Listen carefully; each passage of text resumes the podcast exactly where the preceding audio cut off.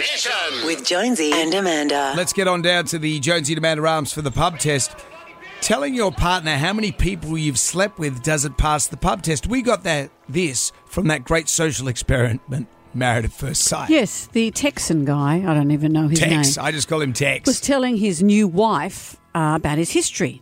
I'm a very sexual person and have had roughly 350 sexual partners in the past. She, in turn, told him about her hopes and dreams of having a child. And I live in fear that my childbearing years are near the end.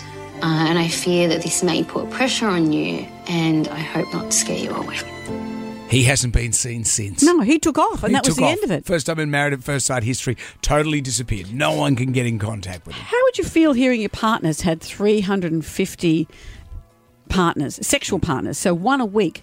I, as I said earlier, I'm keen to know about long term relationships, Sure. where your heart went, but I don't think I need to know that you've had it off with a person a week for the last seven so years. If, just for argument's sake, if you said to Harley, how many partners has, have you had? And he said X, but then I've had, I had this great meaningful relationship with this poet, and then I had this great. well, I'd hate to hear that, Yeah. but I'd hate to hear all of it. But I think it's important to know the relationships more Sure. than the sex. But it's interesting. Can he have a relationship when he's having sex with a different person every week? Hmm. Is he after a relationship, or is he just after. I think sex? I'm going down the Jerry Hall line of thing. Just don't want to know anything. It's just So, better that way. What do you think? Telling your partner how many people you've slept with does it pass the pub test? It does. Look, if, if your partner cannot preconceive what you were like prior to meeting them and you've got everything out in the open, I think it definitely passes the pub test. Oh, it's a really, really tricky one. I, to be honest, haven't.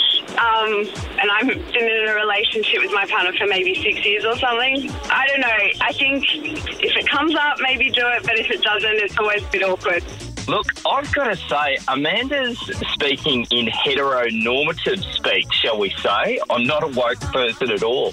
But if you're a gay man, it would be more in the thousands. Uh, you've got to put it into, into context. Like, maths is all very heteronormative, but if you put it in a gay context, that's quite common. Mm, it's true. Okay, well, I take your Guys point. are always up for it, so you get two guys together. Boom. But I would say at some point, people still are looking for love. Everyone's looking for love. You're mocking me. Jonesy and Amanda's Jam Nation.